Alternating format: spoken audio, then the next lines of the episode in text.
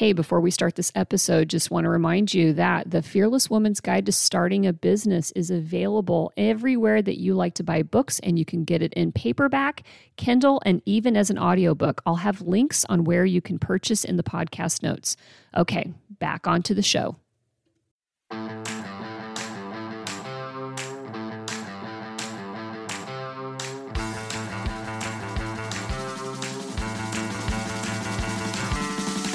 You are listening to One Broken Mom, a podcast dedicated to raising awareness about mental health, parenting, and self improvement. I'm the host, Ami Quirconi. One Broken Mom is not a family show. It is intended for adults only and may contain adult language.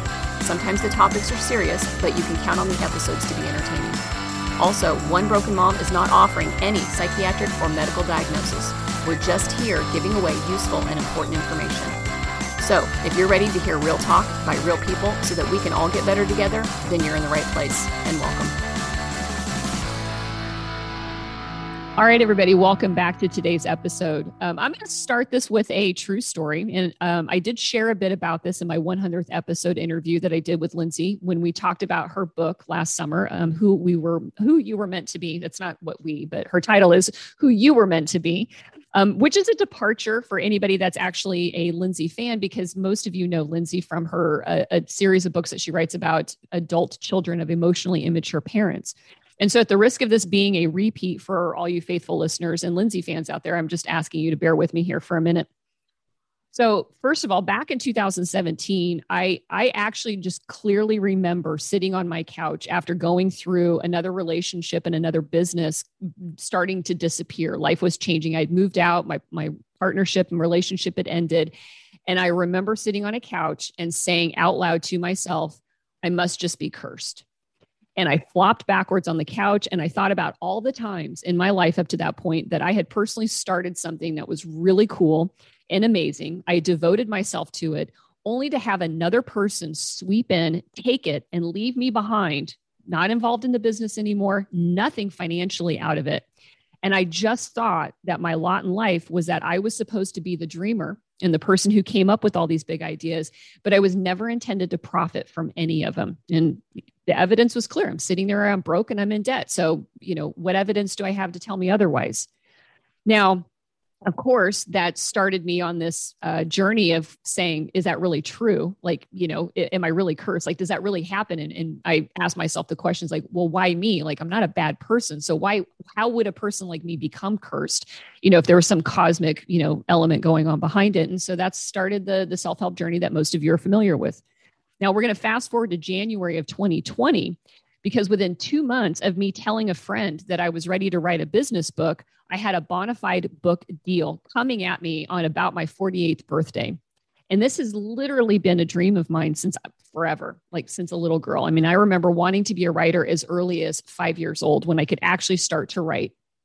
Now, when I got the news, I screamed out loud in my office. I jumped up and down. I ran around and high fived as many people as I could. That night, I celebrated with mango margaritas with my best friend. The reason is, is my publisher is called Mango Publishing, so there's a reason for that. But then within days, I mean days, I was sick and I was certain, I mean certain that I had cancer. And that the thought came to me that even if I finished the book and it became an amazing bestseller, I was not going to live long enough to see any of that happen. I was not going to benefit from it again. And I felt that curse back on my shoulders. And I don't know why. I started to become anxious. I became depressed. And then I started having all my specialists run all the blood work. And because I do have an autoimmune disorder, so that, and the drugs do have gnarly side effects. So this wasn't, you know, something that was out of range to consider. So they validated and they went ahead and did the test. But everything came back clear. And so then, with the evidence that I was not, in fact, dying of anything at that point, I knew that then there was something else I needed to look at and explore this from a different perspective. And then a funny thing happened. I began to remember my writing days back in middle school and the multitude of stories and poems that I wrote. And the central figure in these stories was a young, successful girl who died at an early and tragic death, a girl too who was cursed and never got to see her dreams live to their complete fulfillment. And that's when I realized, and I looked at myself in the mirror and said, I had just cast myself in real life in this role that I had been writing about and ruminating on really since I was I was young. But I had thought at that time that it was just me who did weird stuff like this because it was my stories and poems. So it must only be me until I read Lindsay's book when she sent it to me last summer. And in it, she talks about this concept of the big fear and how common it actually is for people who have experienced trauma to really believe that if we ever become successful, we're going to pay for it dearly. And I think that that's one of the saddest things that many of us actually ever experience. So then this comes back to today, in which I'm reasonably certain still that I'm not going to develop cancer all of a sudden. I've still found a year later that in this leg of my journey of dreaming, this big, audacious dream of mine, that other things do keep creeping in and intruding. And in my ears, I always come back to Lindsay's words and I remind myself, hey, that's your big fear. You got this. And so I wanted Lindsay back on today to talk just about the big fear and how this can still be an undercurrent in our lives that pulls us back away from dreams that we really do want, that we're really genuinely excited about. And how the big fear is not just a fear of loss or life threatening illness or someone's going to die in our life, like my story, but it, it can actually be masked under the feelings of demotivation, procrastination, or imposter syndrome. And why is this important? Well, I think it's obvious, especially when you think of people who are trying to figure out how to improve their lives personally and professionally, like in entrepreneurship, which is one of my other passions. And I'm always going to be the person who's going to ask us to consider for a moment if underneath our challenges, there might be some unresolved or unseen traumas that could be the culprit behind our self sabotage. And so, welcome back to the show, Lindsay. Oh, it's a pleasure to be here, Ami. Thank you for having me yeah, I just, I mean, I can't say it enough. You, again, I've told you this every time you're on. You're also one of the fan favorites. And like I was mentioning before we started um, recording this episode, I just got an email from Australia, from a listener in Australia. Um, and so if she's listening, yes, I got your message and I had a conversation with Lindsay about you. So you'll be hearing from me after this episode is done. Um, but definitely everything that you talk about really seems to hit the, like, it, it you know, so many people when they hear the episodes that we do, they read the books that you've written about emotionally immature parents. They just there's this just this aha, almost like wow, everything makes so much sense now. um, and you know, and I think about you know the impact of this type of parent in our lives and how common and prevalent it is for many people. Um, Eh, you know and how eh, you know despite all of that you know it really seems unbelievable that when we have that type of an environment that we can literally grow up being afraid of getting what we want like and, and how is that even possible yeah well part of the gosh I, you just said all so many thoughts i hardly know where to start start but I, but i do want to i do want to say one thing from trauma research that's really interesting and this goes back to a book from a long time ago by, um, I think her name is uh, Dr. Terr, uh, T E R R, but um, she wrote a book on trauma. It was one of the early popular books on it.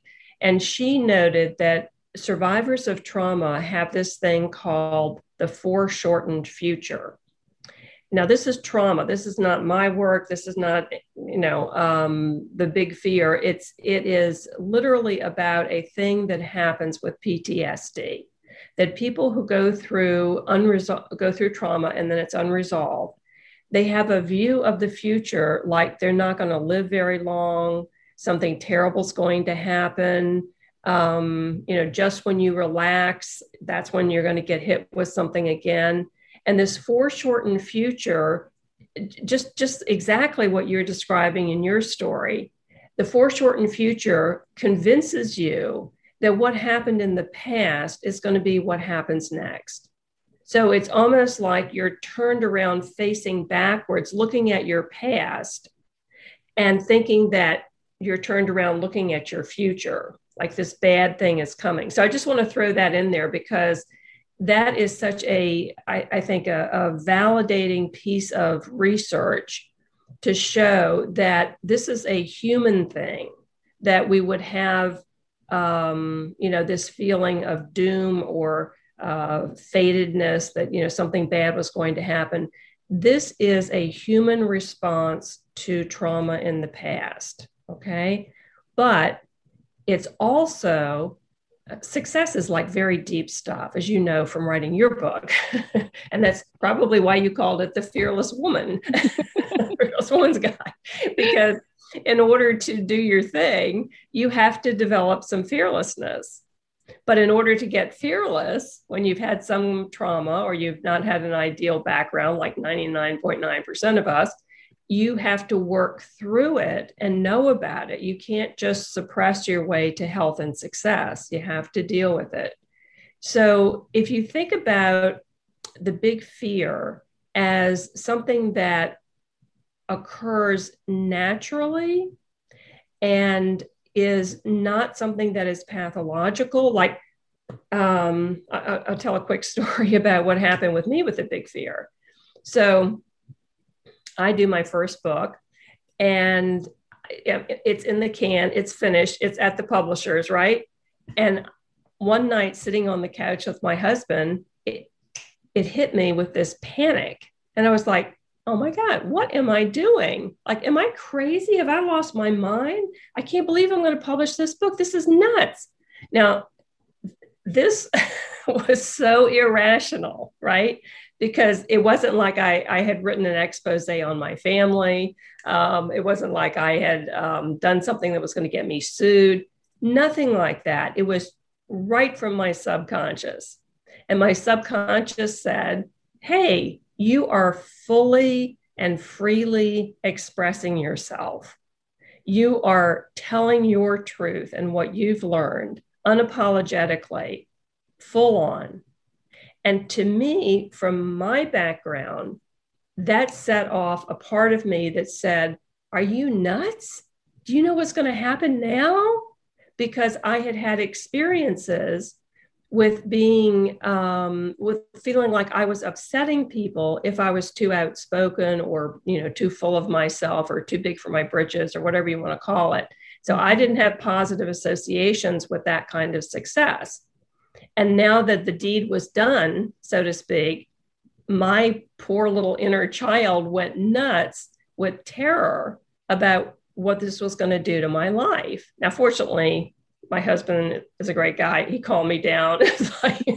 you know, and you know, within a couple of hours, I'm back in reality. But but that is also a hallmark of, of what we call a flashback in PTSD, meaning that it's not like you remember, oh, yeah, I remember when I was made fun of for expressing myself. It, that's a conscious memory. But a flashback is when you get hit by the very same emotional experience that you had in the past. It's like it's happening right now. And so you had a flashback, I had a flashback. Everybody can have a flashback when they are doing something that is bigger than they ever thought they could manage. So um, I just want to make sure that it's out there that the the big fear is normal and it is something that is not only found in people who uh, have some history of trauma in their past, but it is a part of uh, the archetypal human experience. Like if if you read any popular book or watch a movie, they're all about the hero's journey. Mm-hmm. That is, you know, the hero gets the call to go on the adventure. and the, it's like literally on my shelf next to me. Yes, exactly. yeah. That's the yeah. book. yeah, I love it. Yeah, every every screenwriter knows that book. Okay, mm-hmm. because this is the this is the archetypal story of of human endeavor. So they get the call they start out on the quest you know it might be jason going for the golden fleece or you know the movie mm-hmm. character going for the girl. But right after they take up arms so to speak and start the quest they're going to go battle the dragon right? Who shows up but the threshold guardians? And the threshold guardians are these forces and we know um, from our psychology here that these are psychological forces. But in the story, they show up as forces that are stepping in to stop us from going on to fighting the dragon. And they're going to push us back and keep pushing us back until we learn to fight through them.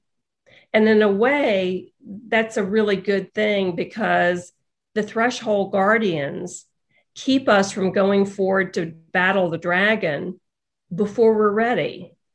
So we have to get this is, you know, mythology, but we have to get a little roughed up at the outset to see if, you know, A, we're serious about doing it, and B, to give us some practice in going against adversity.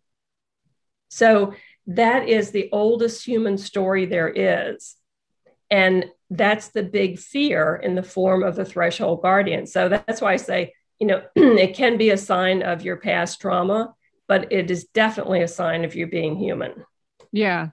That, and I love the way you you lace in mythology because I do like literally that book is sitting there next to your book right here within like and I have bookshelves all around me but that's these are my primary books next to me there um you know and I, I think what's interesting you you know you sharing your story of like once the book was actually out like you know i didn't just freak out once. Like i have freaked out multiple times you know during the whole the whole process. You know i had a um i have that fear still. Like i i go through cycles of um you know oh my god what if so and so reads it and they you know and they you know i and it, some of it i've equated it back to having gone through abuse right? Like there's this um, and i did a talk in april about domestic abuse and a trauma informed perspective of, of healing. And you know and, and one of the things that you know i'd said at, very at the very beginning i said you know it's very scary to talk about our experiences because one of the things that always comes into my mind is uh, the abuser getting upset and then me being re-abused again because i am speaking my truth and i am trying to share information and um, and I know that several points during while the book has been out and it's been reviewed and it's now published. I mean, it's like I've gone through these cycles. I've had these panic attacks of, um, okay, but what if these people get really upset with it? And I mean, like heart stopping, fear, you know, you know, going into like a, a you know, you talk about panic attack, like a freak out mode for a moment and then having to re-regulate myself back down of like you know talking myself off the cliff of uh, you know you're not going to get sued. I mean you know that that's not really going to happen there. Um, and so that's part of what this whole thing is like you know it, the fear comes out in so many different ways and it hits us at different points in time you know and i didn't expect any of it. Like you know here i write a book literally the fearless woman's guide and i'm telling you about how the last year has been fraught with danger you know in my mind's eye with all of that. Um so you you say it's a human experience however with the with the trauma effect of it you know what were some of the things that you've seen where trauma is related to why we have this fear? I know in the book you actually share some really good um, stories for people. So if they're reading your uh, the book they get to hear other people's experiences. And so what have you seen where some of those ideas that um, getting this dream means we're going to pay for it? Right. Well one thing to keep in mind is that if you came from a family where you had emotionally immature parents, um, there's a, a particular family dynamic that goes on, which is that the parents are the most important people in the world. Um, that, that's that's a basic assumption on the part of emotionally immature people is that everything should revolve around them because inside they're about three or four years old. Um, and so the family system dynamic is that everything is supposed to be revolving around the parent. And if you sort of say, well, gee, today I'm going to revolve around my uh, fantasies and my writing and my uh, expression and my daydreams and whatever, and I'm going to hang out there that isn't really okay with a parent that needs to have your undivided respect and attention all the time in order to stabilize themselves and their own self-esteem. So you're bucking a fam- an authoritarian family system when you turn your attention to your inner world. So that's that's one thing that's important to keep in mind.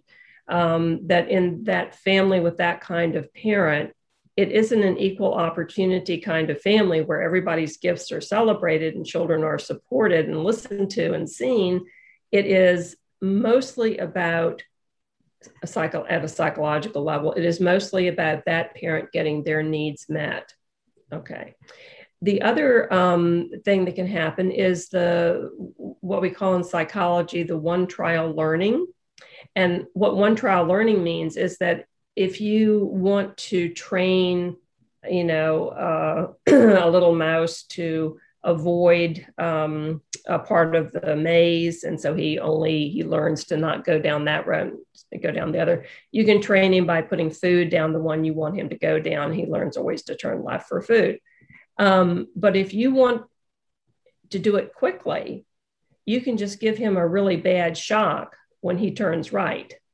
Okay. That's called one trial learning. That mouse never forgets to not turn right. okay. All right. No repetition required. Right. Yeah. I, I call that like putting your hand on a hot stove once. yeah. Right. Yeah. So, so, you know, good for our brains for, for being able to do that to us. Um, so here's an example of kind of one trial learning.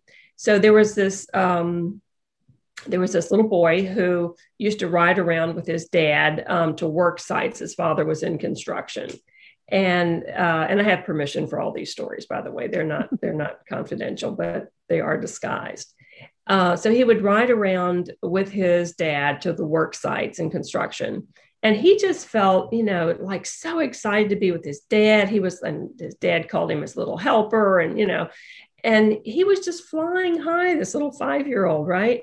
So they one day they pull up to a construction site and the men are out there working and his dad is is the boss and and little boy leans out the window and he says something cheeky to one of the men who's working. Um, you know, it's it's uh, meant to be playful and clever, but you know, it's it's kind of a you wouldn't expect that a child would address an adult in that way. Mm-hmm. So he's looking at the car window, right? His dad is on the other side in the truck, and his dad reaches out and pops him on the head really hard, like, you know, mm-hmm. don't talk that way. And this kid, one trial learning, is like, oh, when I get full of myself and I feel this exuberance of self expression coming up. And I got this great idea for this joke that I'm going to share with this worker. Like, don't do that. And he called it the dark hand of God. He his big fear was was always associated with. He said, you know, I just feel like if I if I do this, if I go for this, you know, it's going to the the dark hand of God's going to get me. And we got back to that story, and it was like, wow, there really was a dark hand of God that got him. You know, mm-hmm. it's one trial learning. So we, our bodies are made to teach us about what is dangerous, and it doesn't matter whether um, it's something that's going to eat us or something that's going to shock us or surprise us. It doesn't matter. The brain just learns like, don't go there, don't do that. It's like, okay, got it don't do that. But like the stories that that you and I were telling, so we go along, we're we're doing fine, we're competent, we're doing our thing, we're pursuing our dreams, we're we're fine. We're going and to therapy. yeah, we're going to therapy, whatever. And then you get you get to this point where it's about to happen. You know, I'm about to make the cheeky remark to the workman when I'm full of myself. That's what publishing the book probably meant to me. And all of a sudden, it's like, boom, I'm going to get smacked. But this time, it's going to be a cosmic smack, you know, like something really big and bad. Because that in adult life, that's what, you know, a pop on the head would translate to for an adult. Mm-hmm when I'm listening to you and, and you're sharing like stories of other people and you're, you know, kind of explaining it. Um, and I've said this before on these other interviews, you know, I, I don't know how often people understand how, how how much this physically affects me. Like i you know i don't show it. I you know um, sometimes i break down but very rarely. But when you were talking about the um the when you get full of yourself there's a like a, a response to that. And my chest instantly tightened up because that is making sense with then aligning with some of the experiences you know that i had which was as a student and an athlete publicly um, where the i could get praises from the from the uh, world at large. Either the school was giving me an award, or I was printed in the newspaper, or I was standing on a podium getting a, um, a, you know an award or medal or whatever it was. That was all safe. Like those were safe places for me and my achievements to be acknowledged. At home, I remember the words, "You think you're hot shit, don't you?" And when it comes from a caregiver, you know in a mud then that's that one time like that's that one trial right there that i that that triggered me right there because that's the memory that then comes up when the book goes out there is I actually think about like those words, it still end up coming in my head. Like, who do you think you are?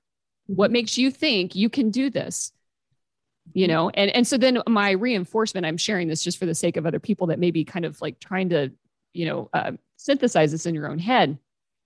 If I get the external validation, then I know I'm safe but I'm still fearful of the individual person who's going to come at me and tell me that I have no right to do this or that I'm arrogant for doing this or thinking this or believing this or you know whatever it actually what it is.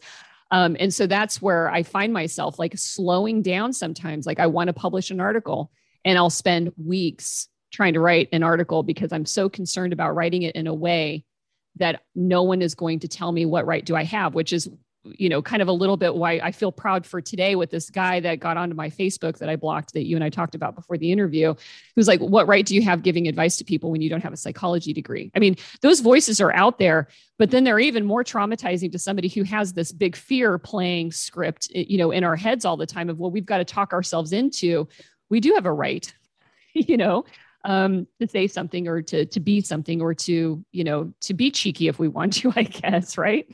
Absolutely. You know, I think uh, another helpful way to think about working with the big fear is to think about it in terms of like we all have these parts of our personality. The, the idea that our personality is this monolithic uh, one person thing is really not a useful way to conceptualize ourselves. It, it's much more accurate to say that we have these different parts of our personality and, the, and they live in us like those little russian nesting dolls.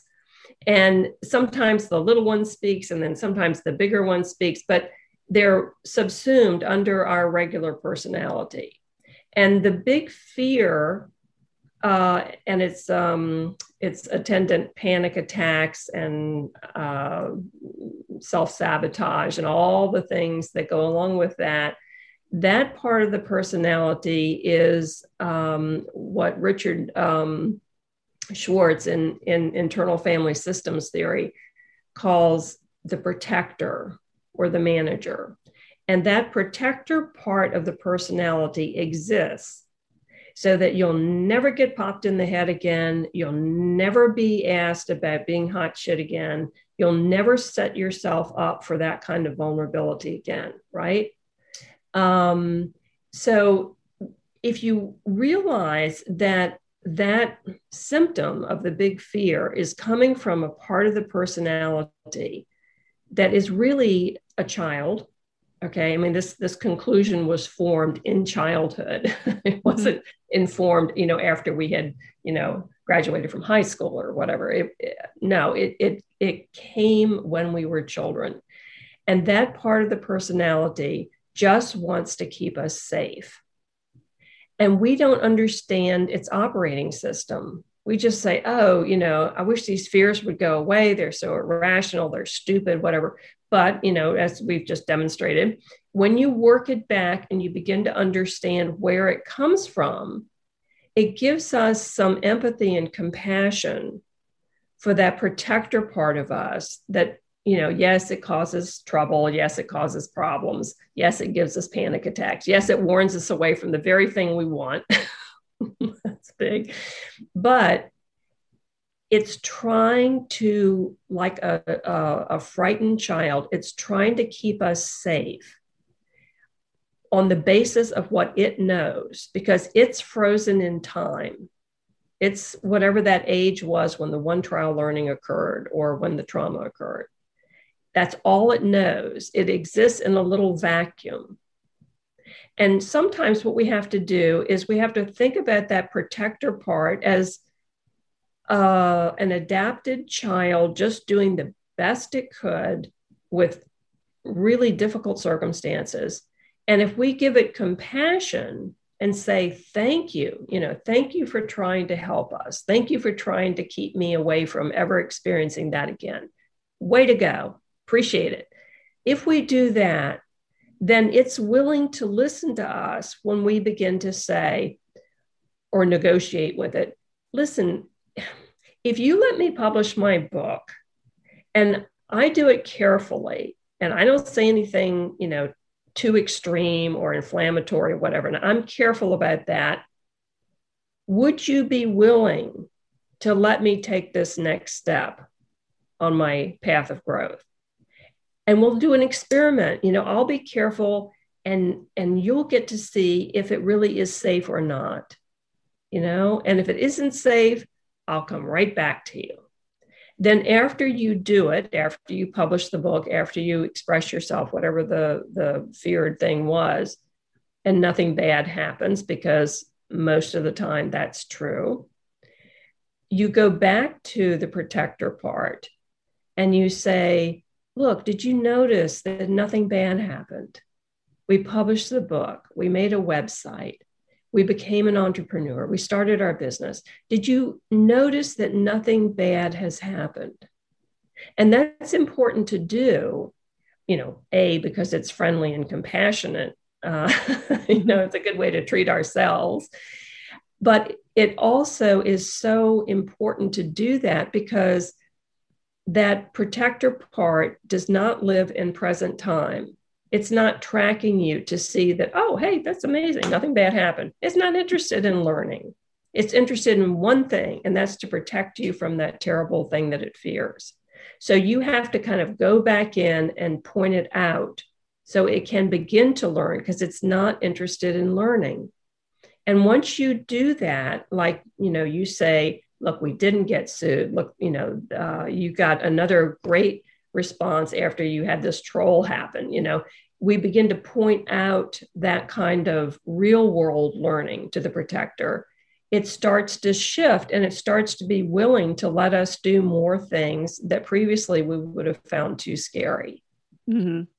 Yeah, I actually um, I wrote something similar to that several months ago when I had one of my panic attacks and had to talk myself off of the cliff. And I reached out to resources, you know, for evidence. And and what I was um, what I made peace with with that inner that inner protector, um, and I learned this from you, so I'm not taking credit for it.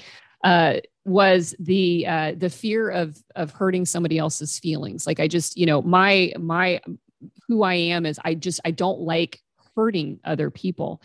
And i don't know how i mean i you know i don't have time to sit down and figure out all the times i actually hurt somebody but obviously i've been led to believe that i could and and and was capable of doing it or whatever it is. I don't know what it is but it is the greatest fear of not wanting to hurt. And i think maybe it's probably you know if i again this isn't a therapy session for me but if i think about witnessing a mother struggling and being the hero child to try to solve and uh, cure their pains and not wanting to see it. Like i know that my um or you know being around abuse you know physical abuse and stuff like that maybe it all comes into there. But i knew that when one of the panic attacks happened because i just didn't want anybody's feelings to be hurt. Um i then had a conversation with myself through words. I like typed out so that my head my eyes could read back to me what i wanted to say to this inner child which is i get it I understand. And that's that's important.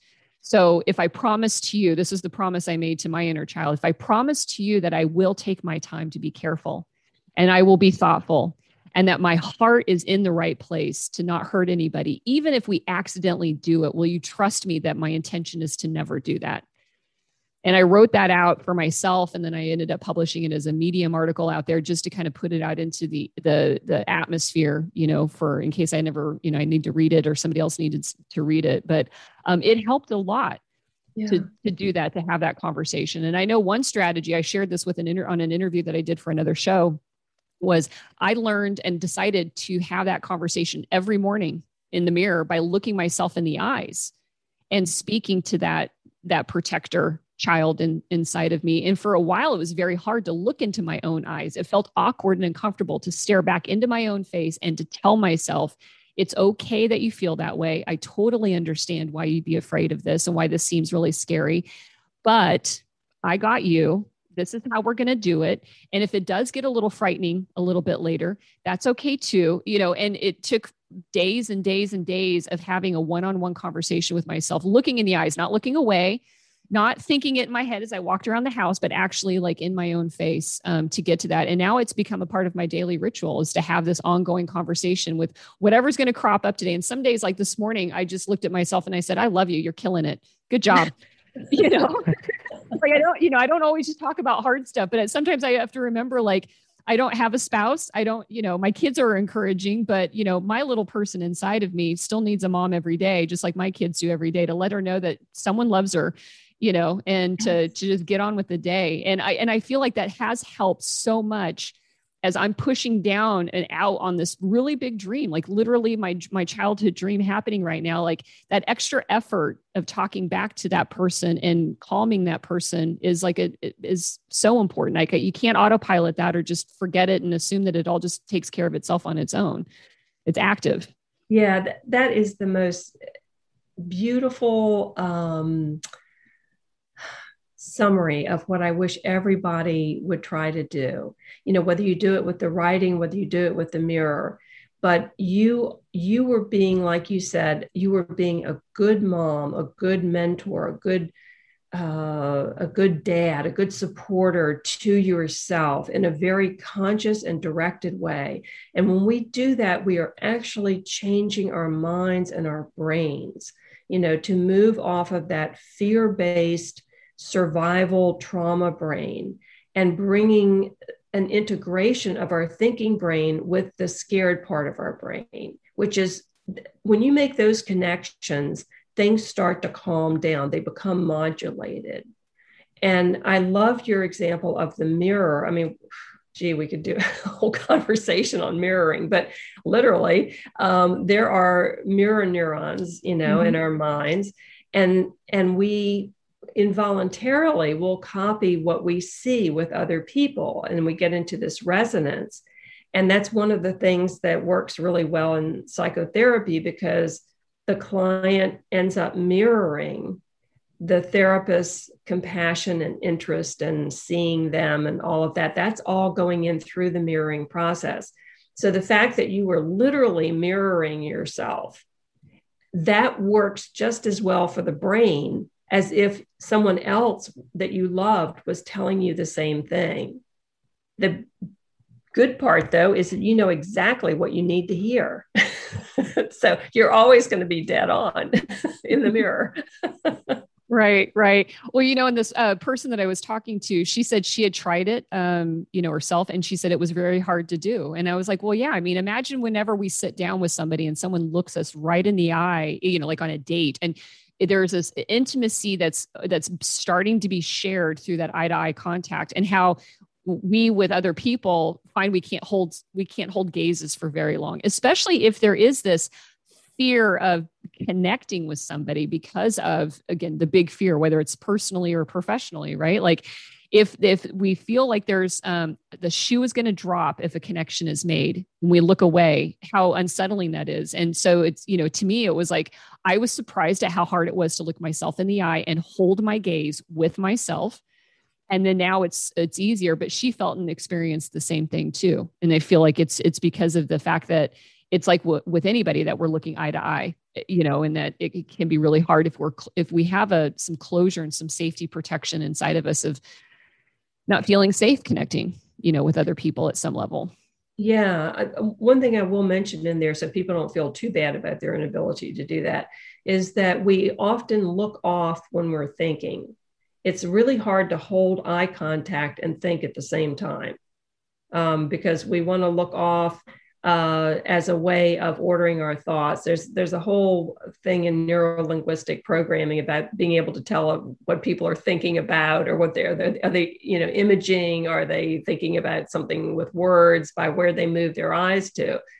But the thing is, as you've probably noticed with um, raising your kids, that when you know in your heart a truth that you want to convey to that child, you will look them in the eye and tell them, okay? And it's, and you don't have that urge to look away because you're not trying to think up something. You already know in your heart what the message needs to be, and you can directly go in with them and do it like that.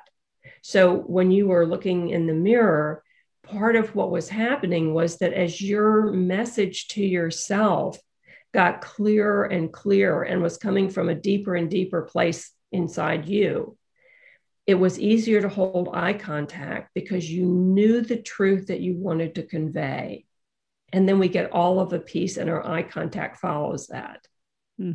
That's awesome. Well, I I'm glad again of the course of time picking up a few really smart things to do from people like you. So um so you know we talk about self-sabotage that you know so we feel the feelings and maybe we don't connect it to fear right like i think that that's sometimes the um the challenge that the um, the big fear sometimes can be obvious. Let me go back to this question because some of the big fear things that we experience is like we're going to die, someone else is going to die, eh, you know, uh, comet's going to strike the earth, just grand things. But our trauma doesn't have to be related to death for us to have those feelings or those fears, right? Mm-hmm. So, why is the extreme, like, why is the big fear, the obvious big fear, such an extreme, you know, um, like I said, like, I'm going to die of cancer. I'm cursed. I'm going to die, you know?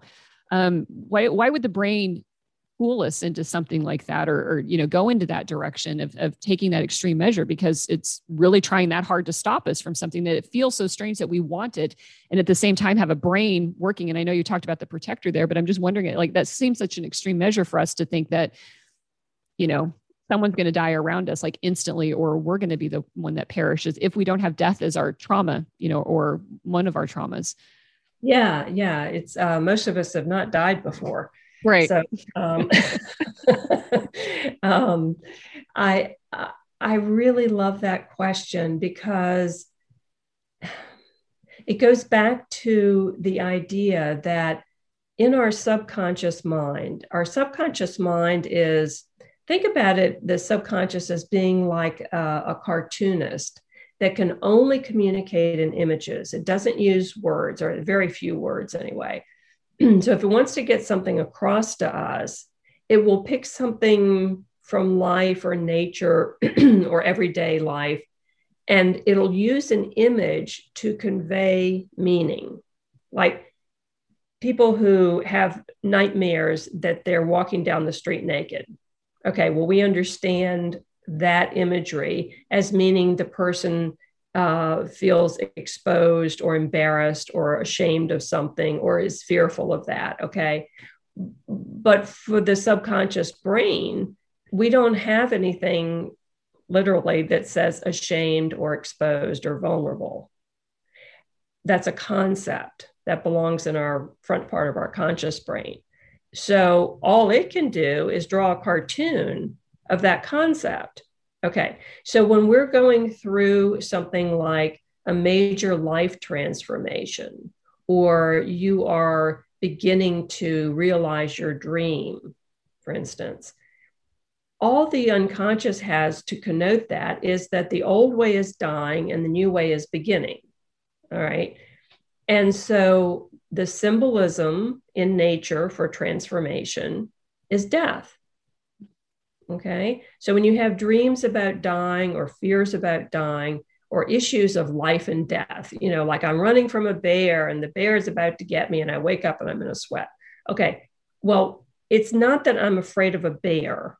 Okay. There are no bears in my neighborhood, but it's as if I was running from a bear because I'm so afraid that this bad thing is going to happen. Okay. So the subconscious uses these extreme images because it's like a cartoonist. It has to pick an image that conveys the intensity of the feeling. And we do have to keep in mind that for a child, when a parent gets angry at them, or a parent puts them down, or a parent um, uh, treats them in a way that says, you know, you're not worth anything, or you know i don't want to listen to you. Just you know get out of my sight. For the kid that is one step away from annihilation. Yeah and we yeah. forget this. We forget this as adults because we think oh well you know the kids will be rational. They know that mommy was just mad and you know um, eh, she's not going to you know get rid of us forever. She's not going to abandon me but the child emotionally in that moment where the parent is literally withdrawing from them or worse even uh, abusing them all the child knows is that in that present moment this might be it mm-hmm. you know my my parent might leave me or my parent might kill me And we mm-hmm. forget that that's how kids think because they're back in that subconscious world too. Okay. Mm-hmm. And they feel it. And we forget that that feeling of fear can be like we're facing annihilation. And we have to remember that so that we don't you know sort of talk to ourselves badly by by mocking the fear and saying well this is ridiculous. No it's not ridiculous. It's actually what you felt as a little kid. So we have to keep in mind that the archetypal symbolism of transformation and major growth is death yeah. or threat to life. That's fascinating. I you know um and it makes a lot of it makes a lot of sense. I'm glad i asked that question because you know uh, I do like, you know, my PTSD stems from an abandonment fear. And I, I mean, again, the memory that, that, you know, once I made peace with that and understood that, like what happened and everything that happened thereafter from that moment on, that's kind of where all the, the tapestry started to really fill in for me in my life and understanding everything there. And it was it was this risk of of you know well being left. And then living in an environment where the children were routinely sent away or left away or i mean you know abandoning kids and getting rid of them off and on was a daily was a, a regular occurrence for me uh-huh. growing up whether it was me my you know multitude of my brothers whatever it, it was. And so for that to manifest itself you know and i you know and i i know that like you know kids abstract level of thinking is very different than the adult and i um and i have talked with adults about that as well like you you have to not view your history from your viewpoint because you have all the experience in the world and you have all the adult cognition that you have now but you didn't have it then and if it terrorized you then it terrorized you like you know um, that's then that's interesting that that's why the death routine keeps replaying itself back. Because I know after that experience, I then had nightmares for years about death and dying over and over and over again. Like I was traumatized by that moment. Um, and it never got, you know, resolved or understood. And I had other issues and episodes, but it was always going to be about death. And that was where my fixation like never left until um, you know many years later is that and i think about hypochondria you know i had those ups and downs of like every time something happens i was certain i was going to die from something and never as extreme as what happened with the book but um, it wasn't you know that big fear popped up many times in my life that you know oh my god this is it. I'm never going to live to see any of that. Um, man. Yeah and yeah and that um, it, it's important to note that uh, you know with the exception of some people with near death experiences none of us has, have died yet. Mm-hmm. okay. Not yet. So we, so we, don't know what it's like to die. We, we mm-hmm. none of us, you know, with the exception of those people, have had that experience. So we don't really know what to be afraid of. But probably every one of us has had some kind of abandonment experience or some experience that terrorized us as a child just because children are so little and they're so vulnerable and they're so oh gosh, it's um they're they just are so vulnerable to so many things. So they have had the experience of feeling like they were being um, uh, separated from their caretaker. And that feeling we can remember and we can experience. And that feels like the annihilation of the self. You know, it's like, hello, death. okay. mm-hmm. That's the closest approximation to that experience of death that we probably any of us probably ever have. But that sense of annihilation is absolutely uh, people will uh, do all kinds of things not to feel that. And mm-hmm. you know they will shrink their lives they will shrink their dreams um, they'll give up on their dreams they'll avoid their dreams because they don't want to feel that horrible feeling and one of the things that sometimes we um, end up having to do in therapy uh, is we have to turn around and face that that annihilation feeling, and it can be faced, it can be experienced um, if you understand with your adult mind that this is a childhood experience that you're going back to. And then it can become a feeling that we have inside us instead of it being like the end of the world that we're caught up in that feeling so it's um, but it's it's important to realize that we most of us have had that kind of uh, terror experience just by virtue of being little children on this earth. Mm-hmm. That's a, I mean, and that's a great way of really kind of, of bringing the entire context of this conversation together. Um, you know, of of knowing that um, if we have that experience and, and have gone through something like that, how it could, how it's manifesting in its way from a from a positive way, right? It, it wants to protect us. The big fear is the uh, is the specter of protection and like i said I, you know i talk about making peace with our past making peace with that part of ourselves that is the compassionate protector over you know looking over ourselves um, and wanting us to to just never experience that awfulness all over again and then how it will how it may come out without it having the direct feelings of death like i've had in the panic attacks but it also may be what's underneath why we know we want to do something, but we can't seem to get the energy to do it. Um, we talk ourselves out of taking the next step. We invalidate our abilities to do it. Like all those self-sabotaging, self-limiting beliefs are the are the the kind of the mechanics of implementing the big fear and letting the big fear keep working at us. And i think that that to me like in entrepreneurship and in just in life that that's the connection i wanted to make for people here uh, because we tend to beat ourselves up for you know um, you know procrastinating or not feeling motivated. And then um, and i've been through that that game back and forth of like i want it bad enough. Well apparently you don't want it bad enough because if you did you'd be trying harder or you'd find the tool or you know whatever other things that we do. And I just want for a moment for people to sit and simmer with the idea of like, let's just get down a little bit deeper there. You know, let's talk about this as maybe this is at the at the heart of all of it first. And then once we go through that, um, then we can talk about what's going to work for us in order for us to, you know, to have that conversation of overcoming that fear on a day-to-day basis or a weekly basis or however often it actually, you know, takes for us. Um, and your book is fantastic for that. In fact, I wanted to point out as, we as we start to wrap up here, you know, you have an exercise in this chapter on the big fear called the attitude inventory, which is really a way to be able to scale yourself and how much the big fear actually plays out in your life, right? Yeah, and yes, um, I, I, think it's very useful. Um, I wanted to mention too that those things that you brought up, like procrastination or let's see, motivation um, yeah uh, avoiding the, these kinds of things that that we all are um, heir to. That those are like garden variety daily um, defenses. They keep us from experiencing the big fear.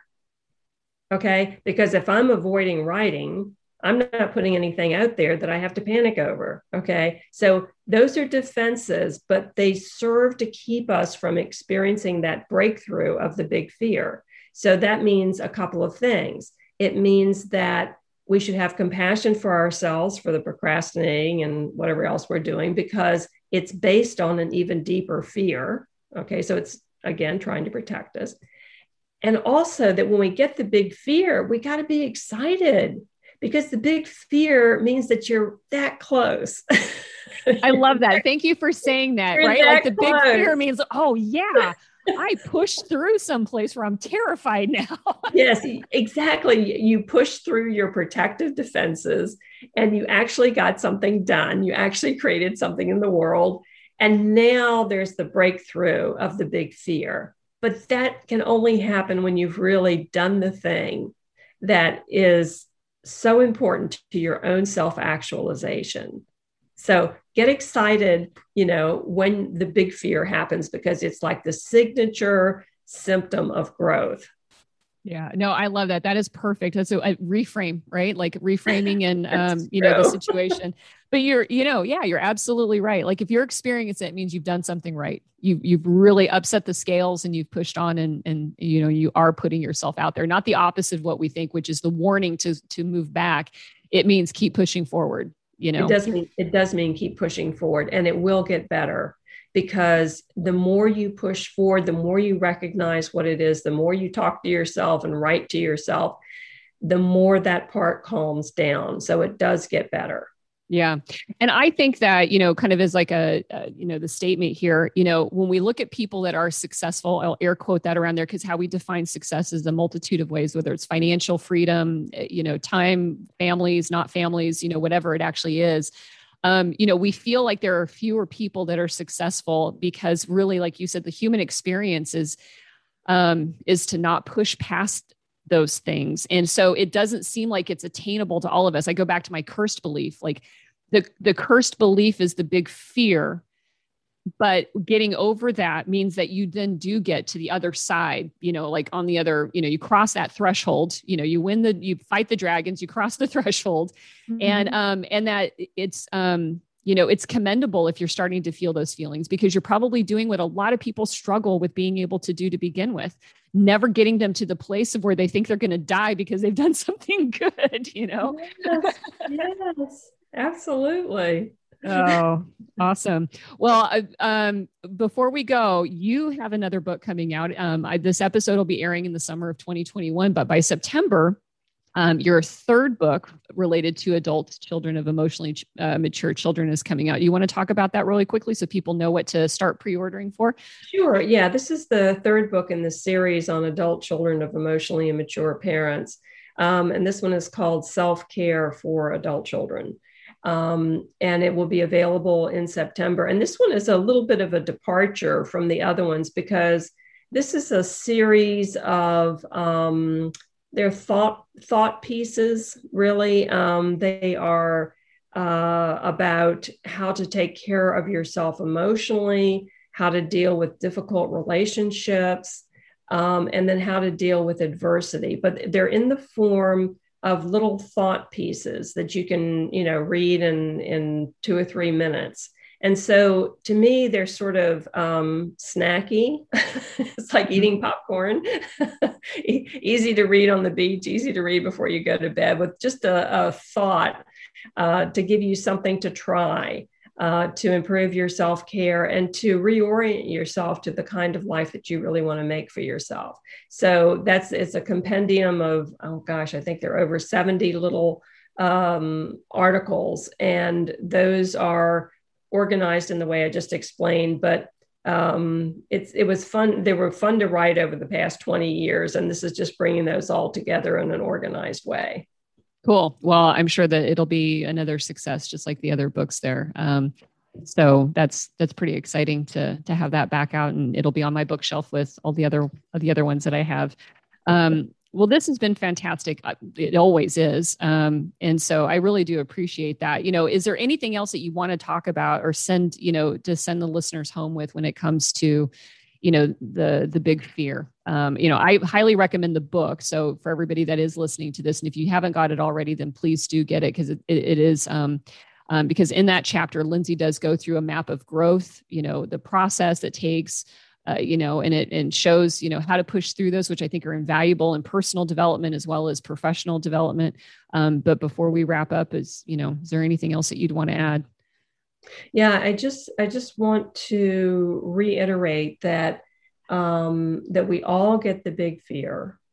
Um, we all get uh, overexcited. We get we get worried. We get um, uh, feeling threatened. We we break down on the side of the road on the way to our dream. We burst into tears. We feel despair. You know, this is the human adventure. Okay, but if you know where you're headed and where you're going and you there's a map of growth in my book that shows you the steps and you're aware of where you are in the process and you keep taking the next step you will be able to get to the point where self actualization does not feel like a threat to anybody. It just feels like you. And that's what we want to work toward with our understanding of what the big fear is and what it isn't. It is a warning system set up by a child part of us that is still scared. It is not a prediction of the future. Remember the um, the foreshortened future of trauma uh, um, survivors. And we keep it in perspective and we work with ourselves so that this does not have to stop us. Mm-hmm. Yes, excellent. Um, as much as ESP would be fascinating, no, we don't seem to have it. Um, well, thank you so much again for your time. I know um, this is just, I mean, I adore you. I've said that many, many times, and I always appreciate you taking all of this to be able to talk with me and for everybody else too that's actually listening to this. So you're such a treasure to everybody. And like I said, um, you know, you've brought in an enlightened view of our lives to so many people out there and helped so many people. And so it's just, it's always an honor to be able to to have you here and to talk with you like this. So thank you so much, Lindsay. Oh, it's been my pleasure, Amy. And also, I want to uh, say that I am so thrilled to get to be on your program because it's always it's always so easy. It's you have this ability to bring out the natural uh, knowledge of the people that you're talking to. Uh, so when my husband asked me today, "Are you nervous about the interview?" It's like, "Oh no, it's me. We're gonna have a great time." and that's a true talent. cool. Thank you. Thank you for listening to One Broken Mom. You can find podcast notes on my website at amiquiriconi.com, and there I'll provide all links to all of the resources that we mentioned on the episode. Also, if you have any questions, comments, or ideas for other episodes, feel free to send me an email. And if you are interested in sponsoring the show, I'd love to have you be a part of the team. Finally, if you like what you hear, please share the podcast and leave a review so that others can find it. We are all here to get better together. I am the host, Ami Quirconi, and as always, I am super grateful to have you as a listener.